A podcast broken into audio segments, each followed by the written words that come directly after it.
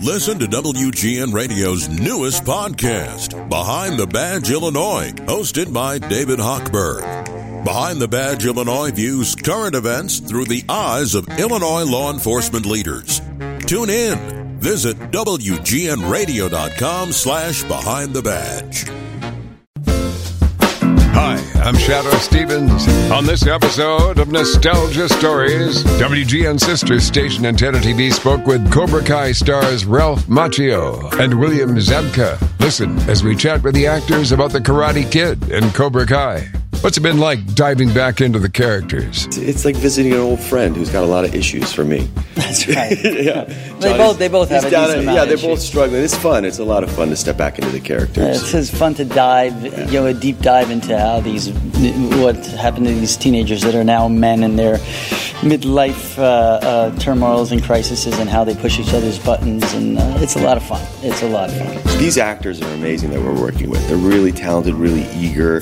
Um, they're treating the martial arts really. Uh, they're, they're going for it. Yeah, they re- they are going all in. Li- They, they really, and it's great because they, they don't take for granted this opportunity, these roles that they're playing. They They're trying to show us up, actually. They, and, And they're they doing are. a damn good job. Yeah. And then you have the differences that you know when we were growing up, bullying was because it, it, this show tackles those same themes that the movie did. You know, back in in uh, back in our day, you know, you come home with a black eye, your parent, you know what's going on, you know, or you know.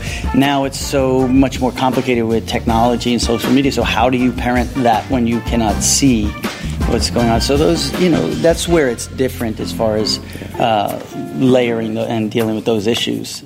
It's not easy working with Yeah. this guy. yeah, they give us something to drink right before we come on these things, and it's like this nice juice. Yeah, it's like Nyquil, but it's for the day. That's right. So, So it's Dayquil. So to answer your question, yes, no, maybe.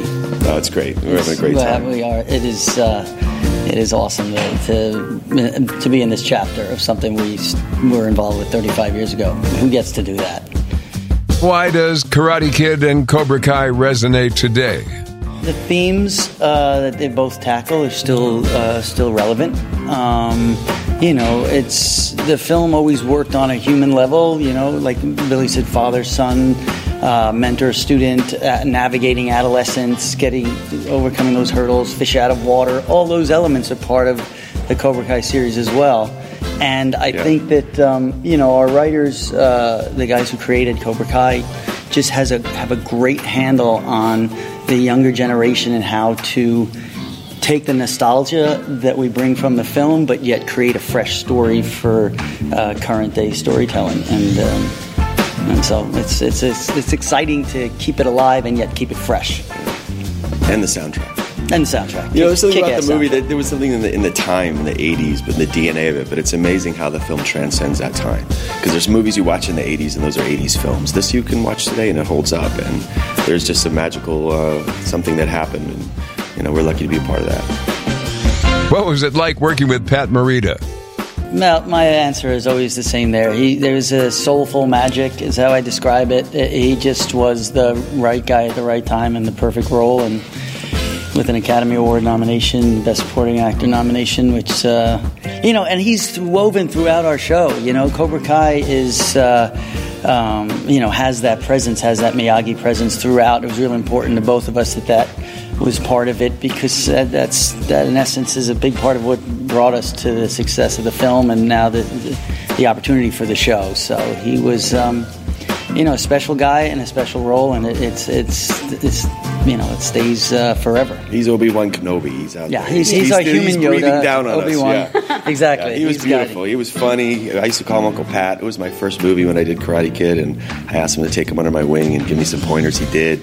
Um, he was funny. You know, he was a lot more like Arnold on Happy Days Off. You know, when he was Yeah, in Miyagi. he's always cutting up you know, fart jokes. Yeah, but then a second, one second, in, the, and the that's, you cameras know, would go action, and he's like Miyagi, like wherever he pulled him from.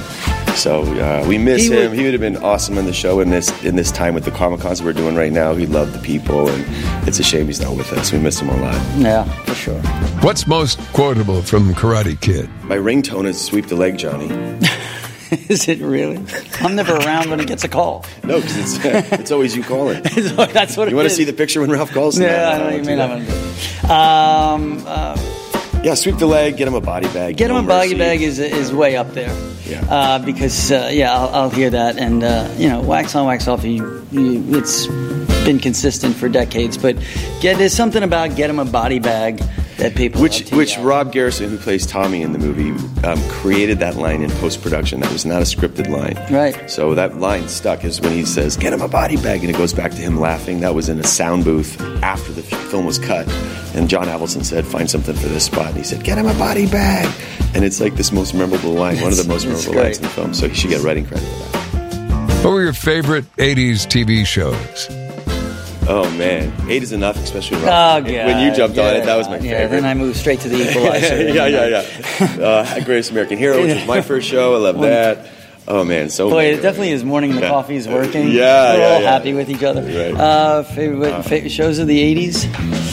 Oh man, most of the ones I watched were '70s shows. Actually, I mean, I was like Yeah, Happy yeah, Days, yeah. Mork and Mindy. Happy Days. Then I was Odd Couple. Six Million Dollar Man, that's Six really Million Dollar Man. That's dated. Yeah. Mod Steve Squad. I love the Mod Squad. Was great. Steve Austin. Yeah. We can rebuild it. We can rebuild it. yeah. The Bionic Woman. No, Bionic Woman. Lindsay. Yeah. Come on. Love Back. Boat. Love Boat.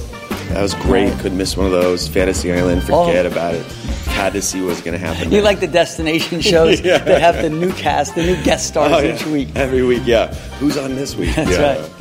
Thanks for listening. Check out other episodes of Nostalgia Stories at WGNradio.com slash antenna TV. Or for video versions of this podcast, go to YouTube.com slash antenna TV.